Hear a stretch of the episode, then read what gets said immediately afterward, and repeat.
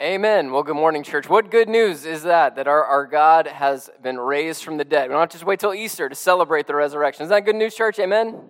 Man, y'all excited about that? Good, I hope so. Uh, well, good morning, Haynes Creek. It's good to be with you today. My name is Travis, I'm the pastor here. If it is your first time, just want to say a special welcome to you. We are thrilled and excited that you are here worshiping with us, and I would love a chance just to connect and thank you for your visit. So, you can do me a huge favor just let me know that you're here. You can do that a couple different ways. One, you just text welcome to that number right there. Just pull out your phone, text welcome to that number. It's all you got to do. Uh, or if you prefer, we have our welcome cards out here at our welcome table right as you exit back out into the hallway. Uh, just fill one of those cards out, leave it on the table. And like I said, that gives me a chance to reach out and say thank you so much for your visit. So if you do me that favor, I would really appreciate that. And uh, we're going to continue on this week in our in our series through the book of Acts. Uh, last week we, we took a break. Uh, I, I was able to take a break from preaching as uh, Willie led us last week. Again, Willie, thank you. I'm going to embarrass him a little bit. Thank you so much for doing that. You did a great job. Uh, didn't he, church? Didn't he do an awesome job? Thank you so much for doing that. So appreciate you preaching for us. Uh, he preached on the topic of spiritual warfare and the battles that we face as believers in the victory that Christ has won. It was awesome. If you weren't here last week, check it out on our podcast.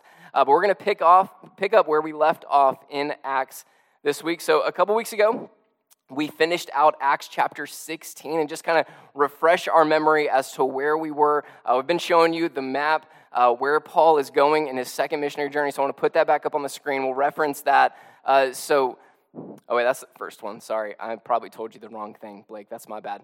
Anyways, he, uh, he left in Acts chapter 16, went back up through uh, what is modern day southern Turkey, through the province of Galatia, back where all the cities that we saw on his first missionary journey, he hit those, encouraged the church there, and then uh, made his way to the, the western coast of Turkey, crossed over the Aegean Sea into modern day Greece uh, and, and, camped out at Philippi, the city of Philippi, for a while. So that's what Acts chapter 16, we saw him preaching the gospel, planting a church in Philippi. And then when we left Acts chapter 16, we finished that. He, he's leaving Philippi on his way to the next place where he's going, and that's where we pick up in Acts chapter 17. So starting in verse 1 of Acts chapter 17, it says this. After they passed through Amphipolis and Apollonia, they came to Thessalonica where there was a Jewish synagogue. As usual, Paul went into the synagogue and on three Sabbath days reasoned with them from the scriptures, explaining and proving that it was necessary for the Messiah to suffer and rise from the dead. This Jesus I am proclaiming to you is the Messiah. Some of them were persuaded and joined Paul and Silas, including a large number of God fearing Greeks as well as a number of the leading women. So they leave Philippi, make their way to Thessalonica. That's about uh, 100 miles. It took about three days to get from Philippi to Thessalonica, and here they are. Paul does what he always does. He, if he, there's a synagogue there, he goes and he preaches at the synagogue. We see him preaching, says for three Sabbaths, so, so three weeks, but he was most likely there for much longer than just those three Sabbaths. So he's in Thessalonica preaching the gospel. Let's continue on verse 5. But the Jews became jealous, and they brought together some wicked men from the marketplace, formed a mob, and started a riot in the city. Attacking Jason's house, they searched for them to bring them out into the public assembly. When they did not find them, they dragged Jason and some of the brothers before city officials, shouting, These men who have turned the world upside down have come here too, and Jason has welcomed them. They are all acting contrary to Caesar's decree, saying that there is another king, Jesus. The crowd and city officials who heard these things were upset. After taking a security bond from Jason and the others, they release them. Okay, so like we've seen several times now, when Paul is preaching the gospel, people respond, putting their faith in Jesus. Some of the Jewish people get mad, they get jealous, and here they go attacking Paul and Silas. And this is exactly what we saw in Philippi, right? They got mad in Philippi. They dragged Paul and Silas before the city officials. They got thrown into prison. So they're trying to do that same thing here. And what's, what's ironic about it is it says they, they found some wicked men from the marketplace. I don't know what made these guys wicked men, but just, just bad dudes, all right? Shady dudes. They found them hanging out in the marketplace and like, hey, let's start a riot. So they start a riot and then they accuse Paul of starting a riot. Like it makes no sense. makes no sense, but that's what they're doing. They're trying to get them in trouble. They can't find Paul, so they get Jason. Now, Jason is most likely their host uh, for their time in Thessalonica, much like Lydia in Philippi was the host for them there. She had the church meeting in her house. Most likely that's Jason here in Acts chapter 17. There, he's hosting Paul and Silas, maybe even hosting the church that's been planted there. So they can't find Paul and Silas, so they drag Jason and some other folks out there. And, eventually they let those guys go, but after taking what's referred to as a security bond. It's most likely a fine. And most likely, what that fine carried with it was a guarantee that Jason was going to make sure Paul and Silas and Timothy get out of the city. Because in verse 10, this is what we see. So, verse 10, let's keep going. As soon as it was night, the brothers and sisters sent Paul and Silas away to Berea. Upon arrival, they went into the synagogue of the Jews. The people here were of more noble character than those in Thessalonica, since they received the word with eagerness and examined the scriptures daily to see if these things were so. Consequently, many of them believed, including a number of the prominent Greek women as well as men. But when the Jews from Thessalonica found out that the word of God had been proclaimed by Paul at Berea, they came there too, agitating and upsetting the crowds. Then the brothers and sisters immediately sent Paul away to go to the coast, but Silas and Timothy stayed on there. Those who escorted Paul brought him as far as Athens, and after receiving instructions for Silas and Timothy to come to him as quickly as possible, they departed. Okay, do we have that map?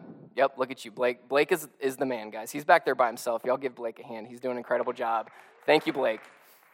Okay, so as you can as you can see, they again they, they made their way across southern, that's modern day Turkey. So southern Turkey made their way up to the coast. They crossed over into modern day Greece. There's Philippi, there's Amphipolis, there's Apollonia, there's Thessalonica down there, and then, then Berea is, is a little bit over. So Berea is about 45 miles away from Thessalonica, it's about a day's journey. So that's where they've been, and, and where we end here in Acts chapter 6, 17.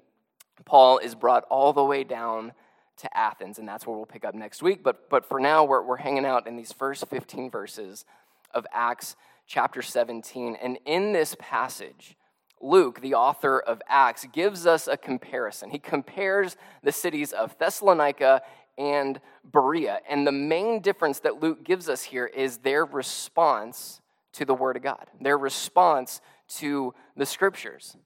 See, the, the Jews in Thessalonica responded with opposition. They responded with riots. They responded with, man, we got to get Paul and Silas out of here. We don't like what these guys are doing. But then when they come to Berea, we're told that the Bereans were of more noble character. So they're commended for their character. Why? Because they received the word with, what, what's that word in Acts 17 11? Uh, they received the word with eagerness. Eagerness. They didn't respond in opposition. They received it with eagerness. That, that idea, uh, that word of eagerness carries with it this idea of, of rushing into something. Like they're, they're excited. They can't wait to hear more of God's word. They can't wait to dig deeper into the scriptures. They can't wait to hear more about Jesus and the gospel that Paul is preaching. And by comparing these two cities and saying that the, the Bereans were more noble, what Luke is doing, what Luke is doing here, what he's guiding us to is to say, hey, we need to be more like the Bereans not like the Thessalonians. Right? We need to be more like the Bereans. We need to see the Word of God in all its beauty and wonder and amazement and, and come rushing into it, coming into it with eagerness, daily examining, studying, digging into the Bible.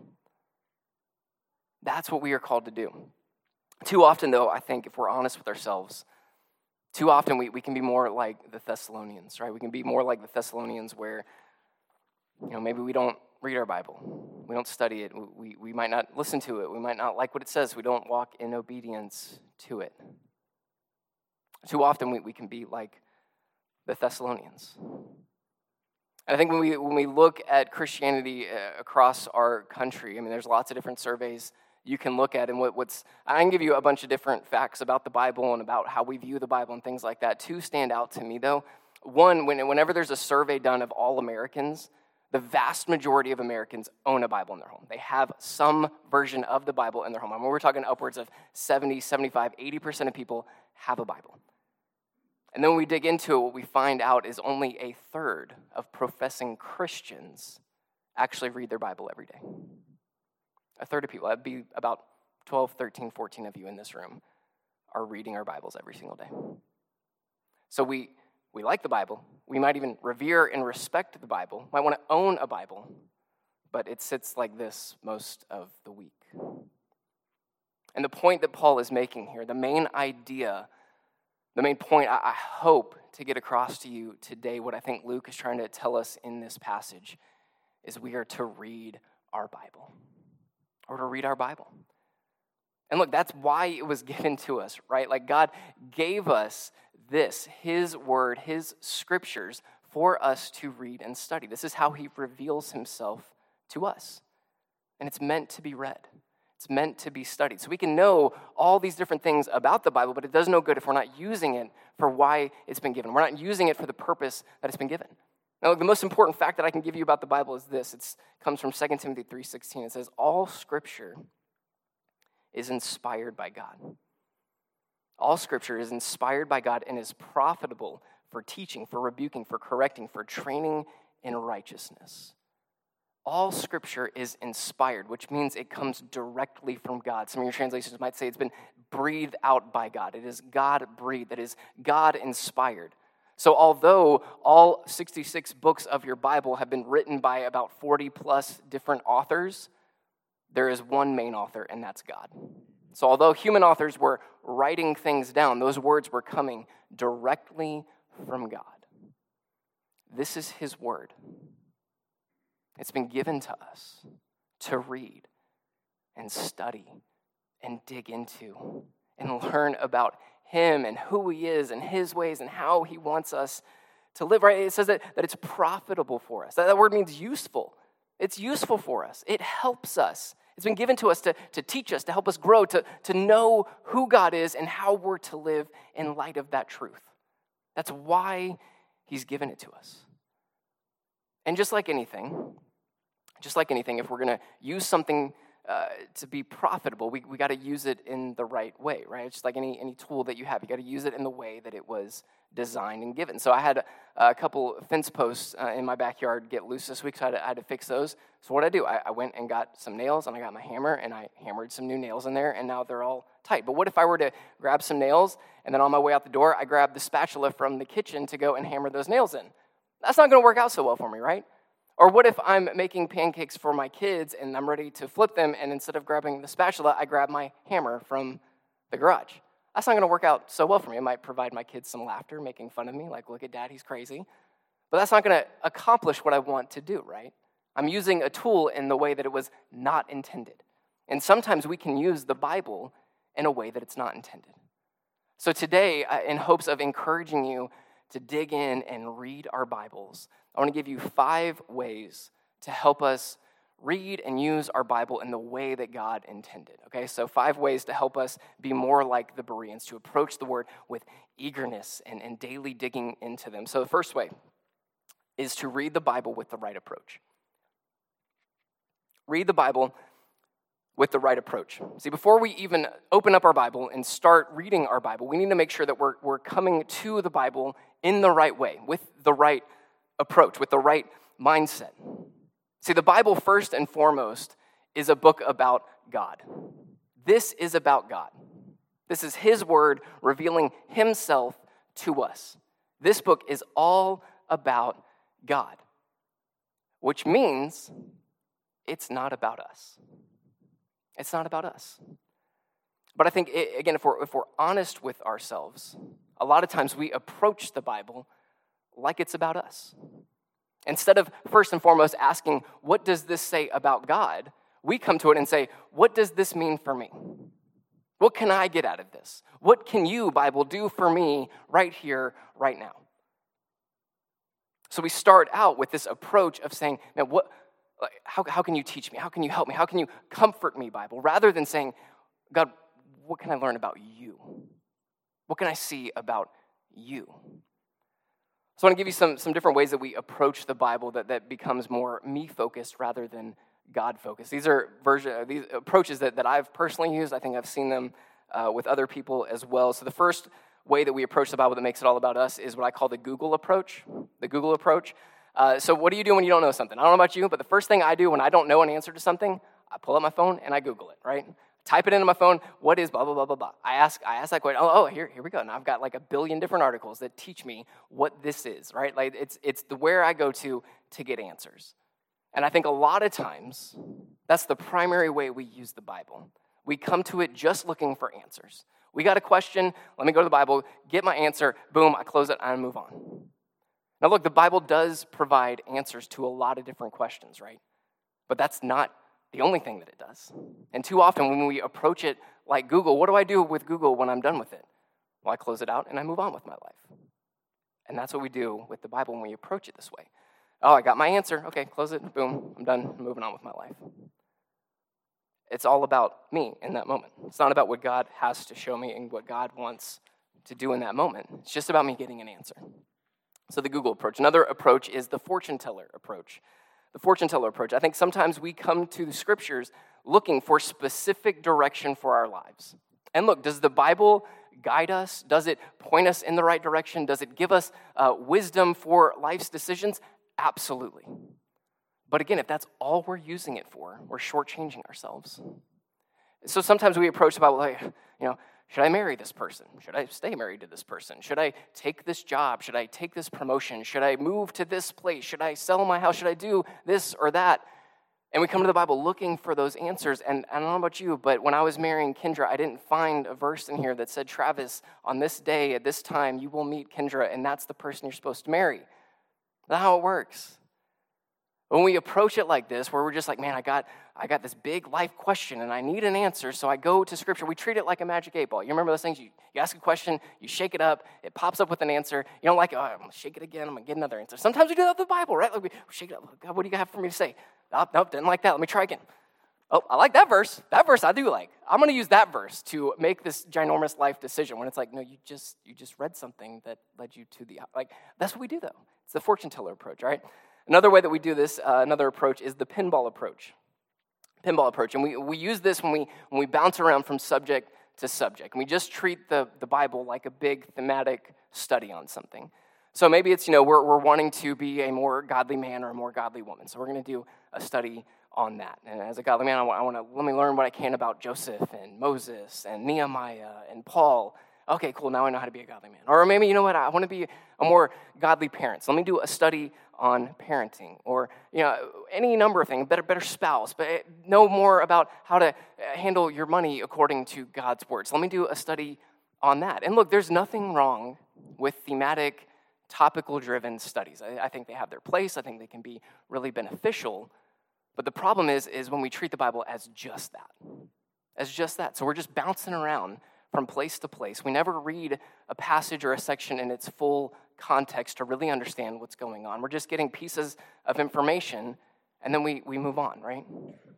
Like, we don't read any other book like that. So I don't know why we do that with the Bible. It's like you, you buy a book at the store, you want to read it. You don't like, oh, let me just start randomly at chapter 37. Okay, here we go. I'm just going to start reading. Like, nobody does that. Nobody does that. But that's what we do with the Bible. We just bounce around, bounce around. So, look, that has its place, but that can't be all that we use the Bible for. We're missing out on so much more that God wants to show us. All right, another approach is, is the medicine approach. The medicine approach. When I feel bad, when I feel bad eh, or I'm sick, what do I do? I take medicine. You know, I got a headache, I take some Advil. If I have a cold or a cough or whatever, I got an infection, I go to the doctor, they give me medicine, I take that, and I feel better. And sometimes that's how we approach the Bible. I, I'm, I'm down in life, I'm upset, I'm, I'm hurting, I'm walking through a difficult time, so I go to the Bible to give me comfort, to make me feel better. And when you look at some of these surveys about how people use the Bible, one of the most popular reasons why people read their Bible is that, is to get comfort. And does the Bible comfort? Yes, absolutely. Some of the darkest moments in my life, God has brought me out of that through reading and studying His Word. It absolutely provides comfort. Yes but it does hmm. more than that. And here's the problem with this approach when I'm feeling healthy, when there's nothing wrong with me, do I take medicine? No, I don't take medicine. So if everything's fine in life, if everything's going well, if I'm happy and content and satisfied at that moment, and I only use my Bible for comfort, am I going to read my Bible? No, because I feel fine. Why would I read that? I don't, I don't need comforting right now. So again, there's, there's more to it. Another approach is, is the pick and choose approach. The pick and choose, and what this is, is I only read what I like. So, you know, a lot of times, if we're honest again with ourselves, we, we tend to, to lean more towards the New Testament than the Old Testament, right? We, we love the stories about Jesus. We like Paul's letters because they make sense to us, right? He writes in these propositional statements if you do this, then this will happen, right? Like it just makes sense to us. So I, I like to read those things, so I'm gonna, I'm gonna hang out there. Or, you know, guys, we're, we're, we're pretty simple in life and we like practical things. So, what, what book do we run to? Proverbs. Like, all guys love Proverbs, right? It's just simple, it's straightforward, lots of good wisdom in there. But here's the problem if we only read what we like, again, we're missing out on big sections of Scripture. God has a lot to show you in those prophets with the funny names, all right? He's got a lot to show you in those weird, crazy stories in the Old Testament. He's got a lot to show you in that crazy book that ends your Bible called Revelation. A lot of good stuff in there. All Scripture is given to us by God, and all Scripture is meant to be read and studied. So we can't just pick and choose what we like and don't like. And the last approach that I think we use a lot is what I'm calling the baby bird approach. The baby bird approach. So, what do, what do baby birds do when they need to eat? Their mama bird has to go and get the food, partially digest it, and then give them that food because they can't do it on their own. So, when we approach the Bible like this, we let other people do the hard work of studying for us. So, instead of reading my Bible during the week, well, I'm just going to wait until the preacher on Sunday gets up and talks about the Bible, and I learn from him, and, and I'm good to go for the rest of the week. Or, you know what, I don't really want to study my Bible there, so you know what, let me go listen to some other podcasts or sermons out there. Let me go read a book about Jesus and about the Bible to learn about God rather than actually reading the Bible. So we let other people do the work for us and we just rely on their wisdom and their insight. Is there a place for good books? Absolutely. I love reading good books. I love reading books about theology and just random Christian stuff. Like, I love that. That's awesome. Podcasts are great. I listen to podcasts all the time, y'all. Love podcasts. There's a lot of great podcasts out there, a lot of great preachers out there to learn from. But nothing compares to the Word of God. And nothing can substitute us actually reading this for ourselves. We can't rely on other people. We've got to do it ourselves, okay? All right, so does the Bible do these things? Does it teach us? Does it provide answers? Does it provide comfort? Does it provide guidance? Do we draw application for it for our lives? Yes, absolutely. Yes. But if that's all we're coming to Scripture for, we're coming with a me first mindset rather than a God first mindset, where we see this as primarily about God and not about us. So we have to come to it with the right approach. All right, second point. We have to read with our mind and our heart. Read with your mind and heart. So, the goal of our Christian lives, I think we would all agree with this, is to grow closer to Jesus, to live and be and look more like Jesus, right? Like throughout our lives, we want to we want to look more like Jesus, not less like Jesus, right? So uh, we want to we want to grow in our love and our appreciation and our devotion to Jesus. I mean, Jesus confirms this in Matthew 22, 37. It's a verse that we read all the time around here. It's his answer to the question, what's the greatest commandment? What's the, the greatest, most important thing that I can do with my life? It's this. He said to him, Love the Lord your God with all your heart, with all your soul, and with all your mind. The greatest thing that I can do as a believer, the most important thing that I can do, is to love God with everything that I have. Love God with everything that I have, including our heart and our mind. And our mind. That's an important piece that I think often gets left out. And when we talk about loving, we, we talk, yeah, that comes from the heart, right? But we also love with our mind. Look at what Romans 12, 2 says. It says, Do not be conformed to this age, but be transformed by the renewing of your mind, so that you may discern what is the good, pleasing, and perfect will of God. So when Paul says, Don't be conformed to this world, what he means is, is, is stop living in sin. Stop living according to your old ways. You, you put that aside. You're no longer supposed to look like the world, you're supposed to look like Jesus. And how do we do that? We renew our mind. We renew our mind. A renewed mind leads to a changed behavior.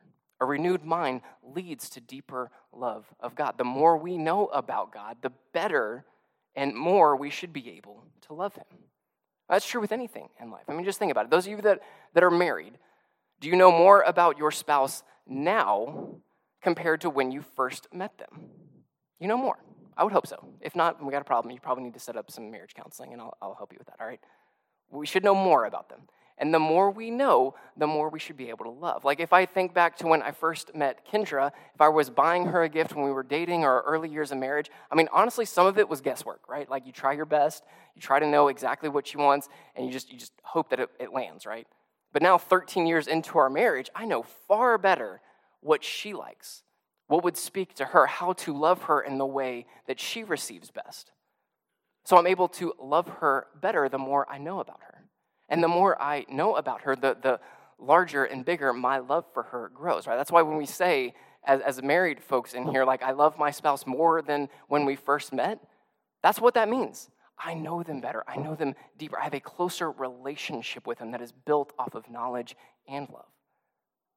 Any hobby that we have too, right? I think about you got a hobby that you're just really interested, you love it, you really like it, you want to do it. What do we do? We learn as much as we can about that. We learn as much as we can about it because we're, we're interested in it. It's the same with our relationship with God. The more we know about Him, the more we'll love. If we want to grow in our love, in our, in our devotion to God, to live more for Him, part of that is growing in our knowledge of Him. Learning more about who He is, about His truths, about His ways. And the best place to learn about God is His Word. It's this. This is why He gave it to us. This is His revelation to us to learn more about Him, to grow in our knowledge of Him. Do you want to learn more about God? Start with His Word. Read the Word. So when we read our Bibles, we read to learn. We, lead to, we read to increase our knowledge about God. Look, look at what, what Paul is doing here in, in Thessalonica, verses 2 and 3 here of Acts 17. It says, As usual, Paul went into the synagogue and on three Sabbath days reasoned with them from the scriptures, explaining and proving. he was using scripture to teach people about Jesus. This guy knew his Bible, he knew his word, and that didn't just happen by accident. He took time to spend reading and studying and growing in his knowledge of God. The Bereans, again, were commended. Why? Because they approached with eagerness in 1711. It also says that they examined their scriptures daily. That word examine means intense study of something. And they were doing that every single day. Part of why we read the Bible is to learn, it's to love God with all our mind.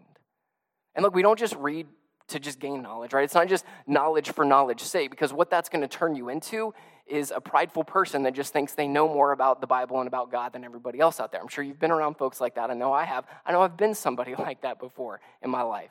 If we're just learning for knowledge's sake, then it's not sinking down into our heart, and that's, that's a broken system. Again, the more we learn, the more we love God with our mind, the more we should live for Him. The more our devotion and love for Him should grow. A renewed mind leads to a changed behavior. So we read with our mind and our heart. All right, number three. Number three, we read with a plan.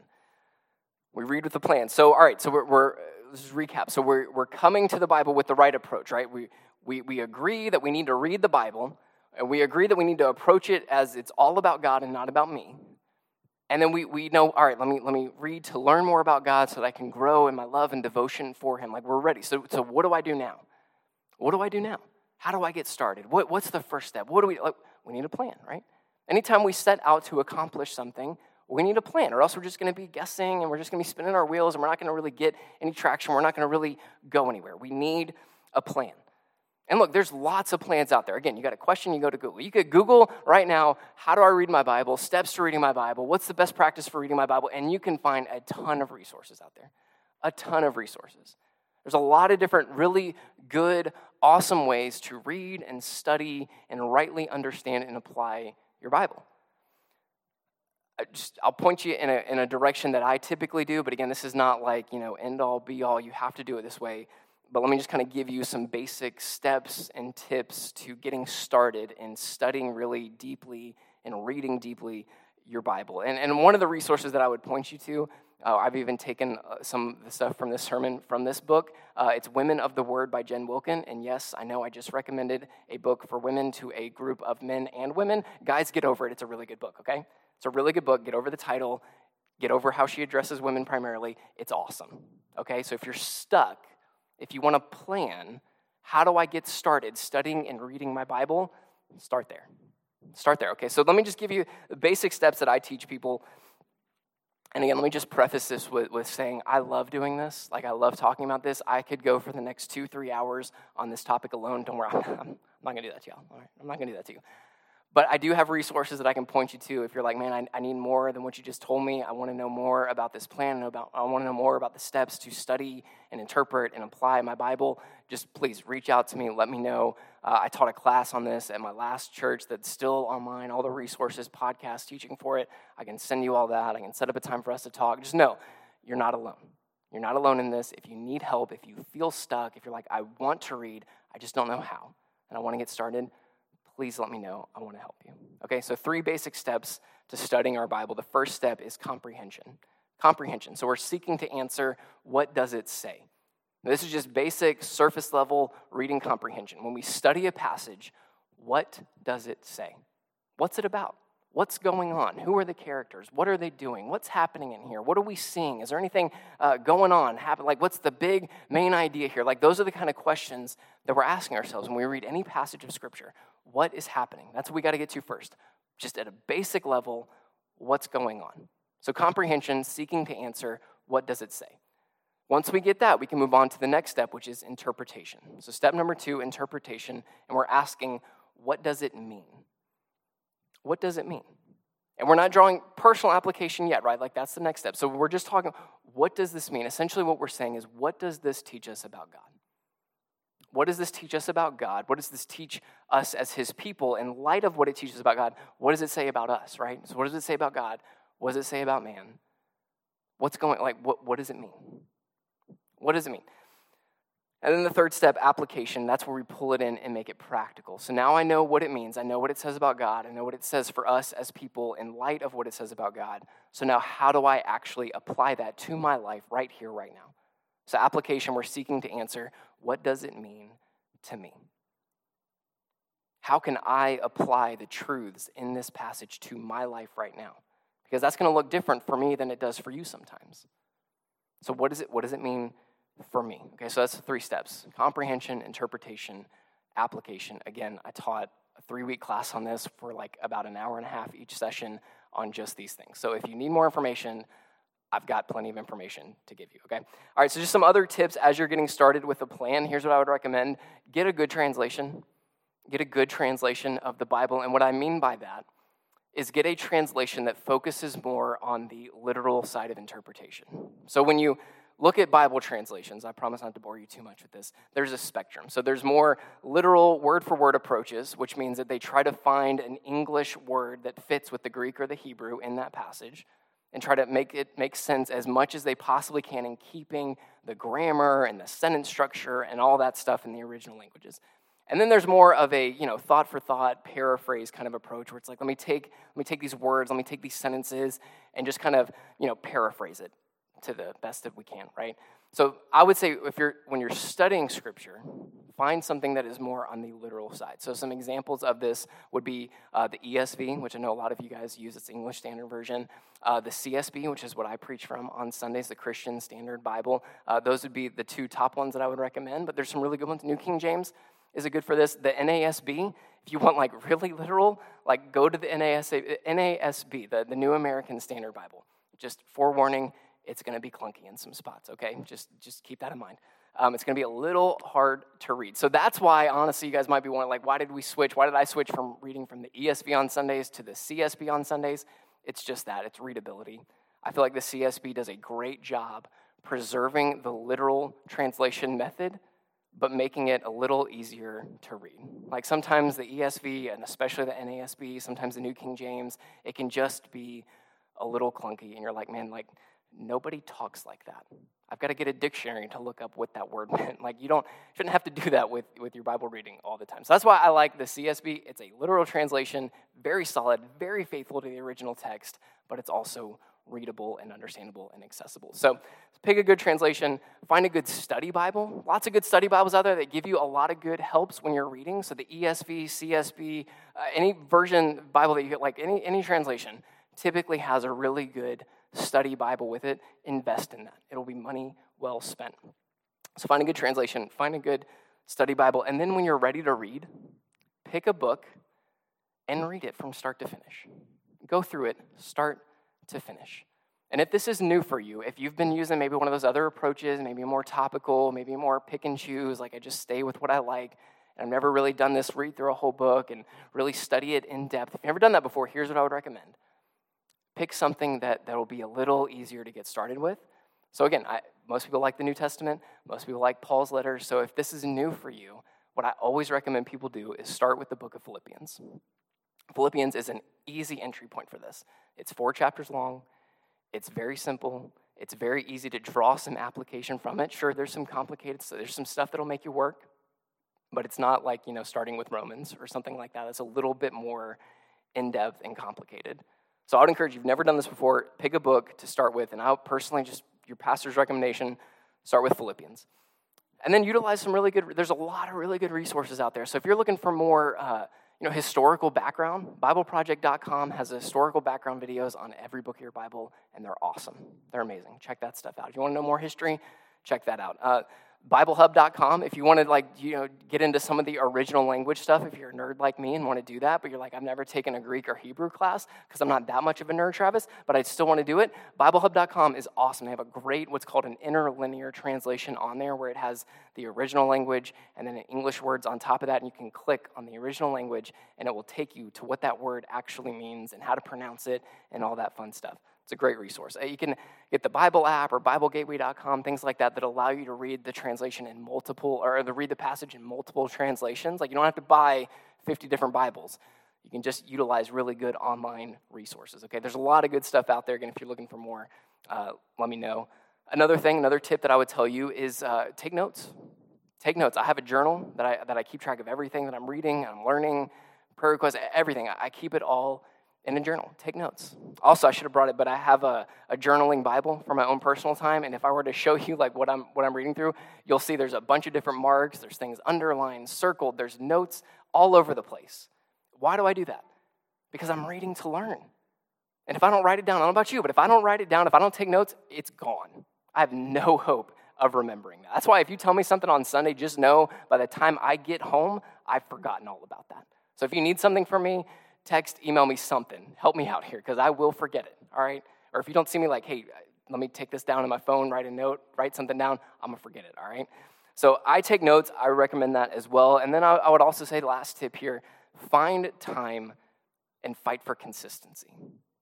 Find a time that will provide some consistency for you.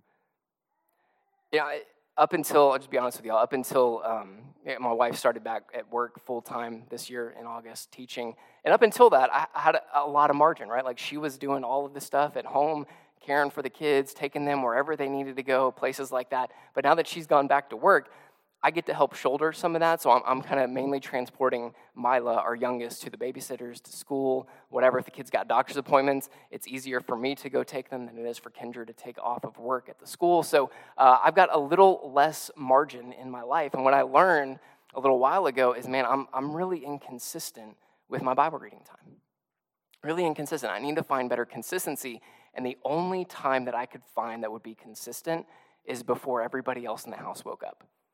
So now I'm waking up at 5 a.m. to study my Bible. And y'all, I am not a morning person. Like some of y'all can wake up and you just be your normal self and happy and you're just ready to start the day. That's not me.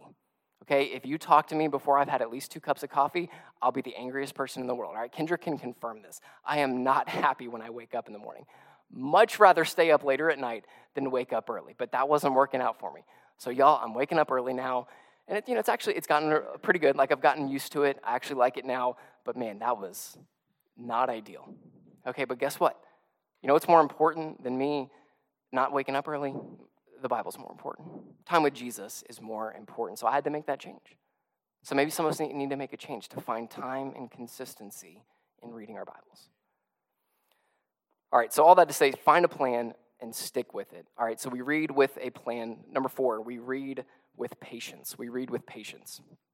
Whenever we do something new, it requires patience, right? Whenever we're starting out with something new, we're going to hit some road bumps, we're going to hit some snags, we're going to hit some frustrations, so we got to be patient. I told some of y'all this uh, last week, but we got a puppy last weekend, got a dog. Uh, we've been planning and thinking about this for a while. Uh, the kids have been wanting one for a long time, and I was the last person to convince. And I finally broke down and gave in. And, uh, you know, it's, uh, it's, it's going, you know, it's going. All right, that's the best I can say right now. So it's a puppy, you know, puppy, and you got to teach the puppy to go to the bathroom outside and not inside. It takes a while, it, it requires patience to do that. And, uh, and man, so with me waking up early, you know who else wakes up early? The dog. The dog wakes up early, and she's ready to go, and I'm not, and it's just it's it's rough. So earlier this week, I don't know if it rained down here, but where I was, uh, it rained on uh, I think it was Wednesday morning. It was just like pouring. So I get up 5 a.m. and it's pouring outside, and I'm like, I gotta let the dog out. And y'all, she's never seen the rain, I guess, and just did not want to go out. So instead of going to the bathroom outside, guess what she decided to do? Go to the bathroom inside. And guess who was cleaning up multiple accidents from the time that I got up until the time I put her back in her crate when the kids left for school? That, that was me. And y'all, you can ask my kids, I was not in a good mood that morning. I was not happy with that dog. And if it was not for my kids' love of that dog, it would not be in our house anymore. I was ready to send that thing back where it came from. But as my kids reminded me that morning, and Kendra reminded me, Dad, it's a puppy. It's a puppy, and this is going to happen. You got to have patience. And it's the same when we read our Bible. When, when, we're starting out with this, if we've never done this more intense study of our Bible, I just want to encourage you have patience. Have patience. It's going to take some time to get comfortable and consistent. So be patient with your new commitment and your new approach. It's not always going to come easy right away. It's going to take a little bit of work for us to really understand and apply that passage. Uh, be patient when you read.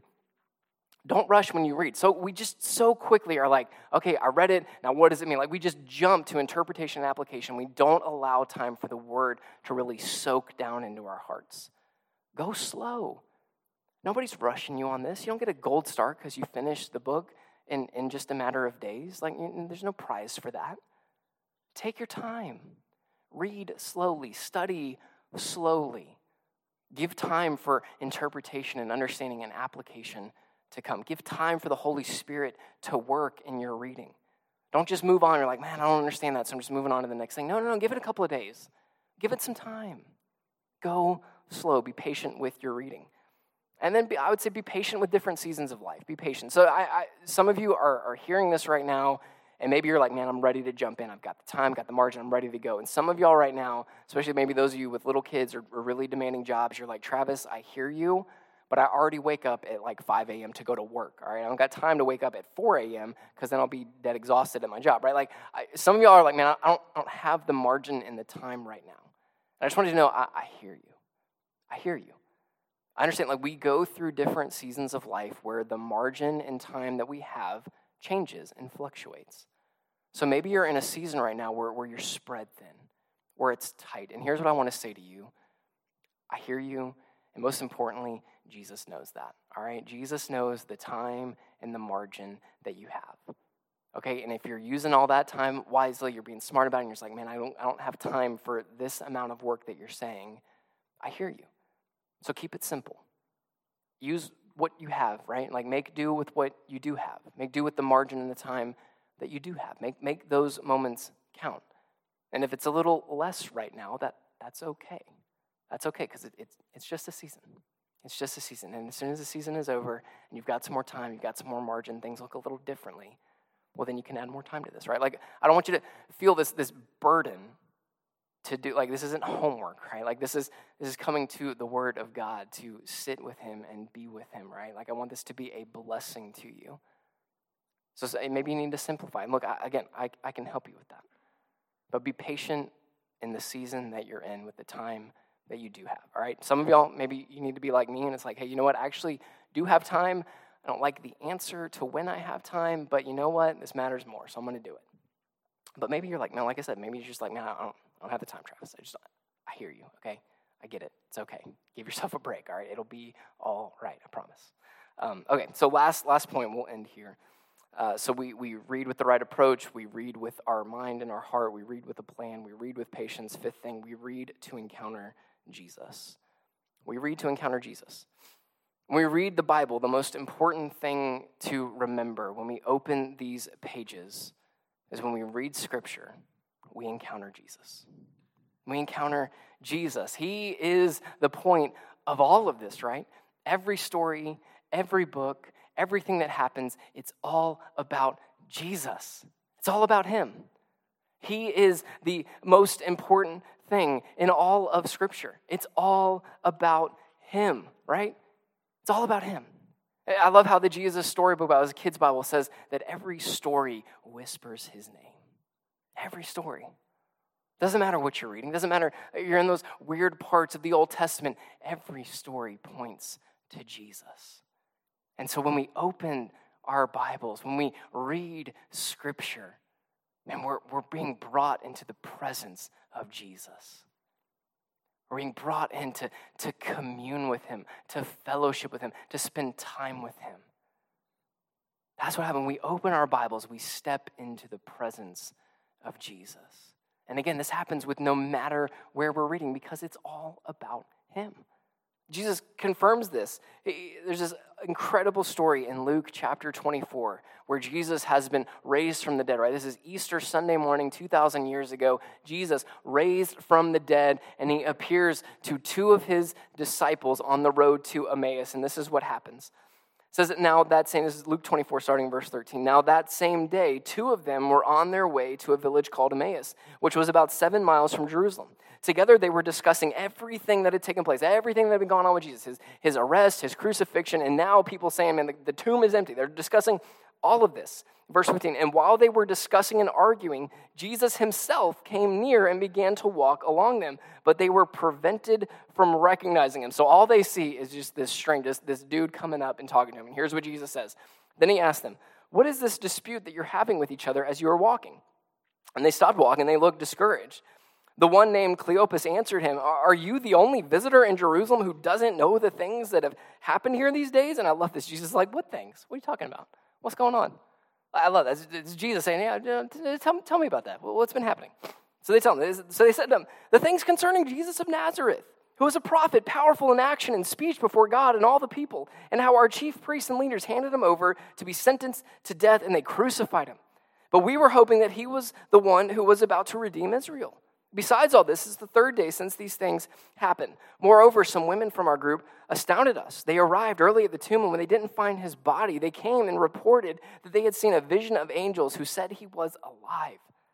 Some of those who were with us went to the tomb, and they found it just as the women had said, but they didn't see him. Verse 25 Jesus said to them, How foolish you are, and how slow to believe all the prophets, all that the prophets have spoken. Wasn't it necessary for the Messiah to suffer these things and to enter his glory. Verse 27. Then, beginning with Moses and all the prophets, he interpreted for them the things concerning himself in all the scriptures. Man, how would you love to hear Jesus talking about the Old Testament that way? Hey, y'all, you remember when this happened? Yeah, that was actually about me. You remember when, when they parted the Red Sea? Yeah, that was about me. You remember when they came into the Promised Land? Yeah, that was about me. You remember King David? You know all about King David? Yeah, that foreshadows me. This is all about me. It's all about Jesus.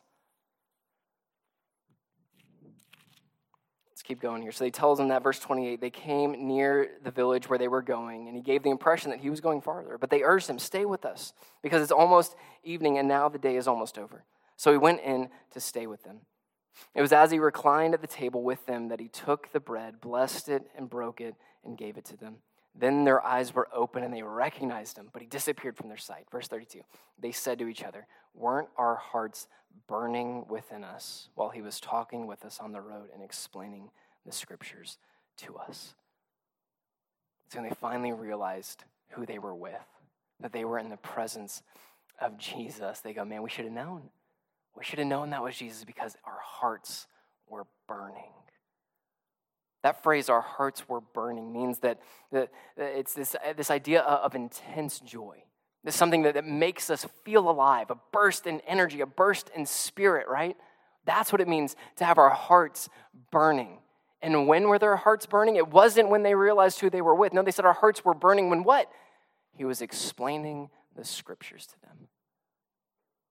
And we open our Bibles, we step into the presence of Jesus. We commune with our Savior.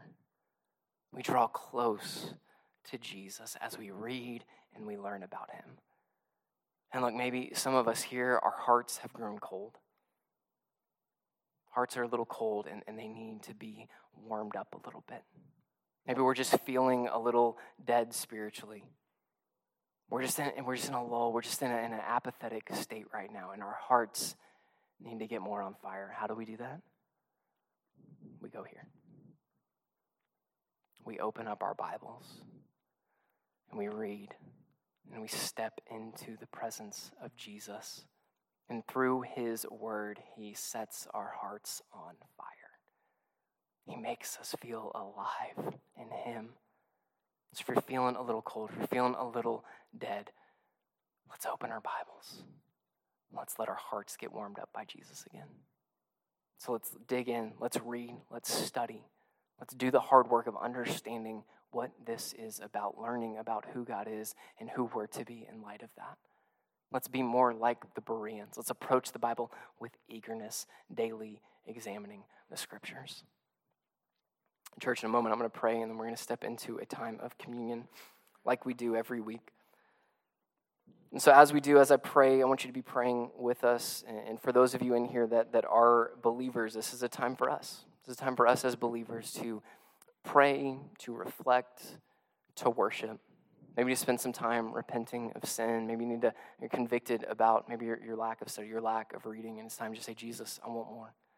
I want more. My heart's grown cold. Would you make me alive? Would you warm me up again? And as you're ready, you can go to either side of the table. You take the bread and the cup representing his shed blood and broken body on the cross. We take, we eat, and we worship, and we celebrate our good God and Savior. And if you're here and you don't know Jesus, I love you. Love that you're here. This time is not for you. This time is only for those of us who have put our faith in Jesus. But I want to encourage you. What, what the story of Scripture tells us is that Jesus loves you so much that he left heaven to come down and give his life for you. And what these pages tell us is that it's only in him that we find forgiveness. It's only in him that we find eternal life. So stop searching for satisfaction here. Stop searching for fulfillment in life here. We can't find it here. It's only found in Jesus. So if you're here and you want to put your faith in him, if you want to have questions about that, if you want to know what more uh, what that looks like, I'll be hanging out in the back. I'd love to talk with you about that, pray with you, answer any questions you might have. So, church, let me, let me pray for us and we'll step into a time of worship and communion. Jesus, I thank you for this day. Lord, I thank you for your goodness and your grace in our lives. Lord, I thank you for the gift that is your word, Jesus.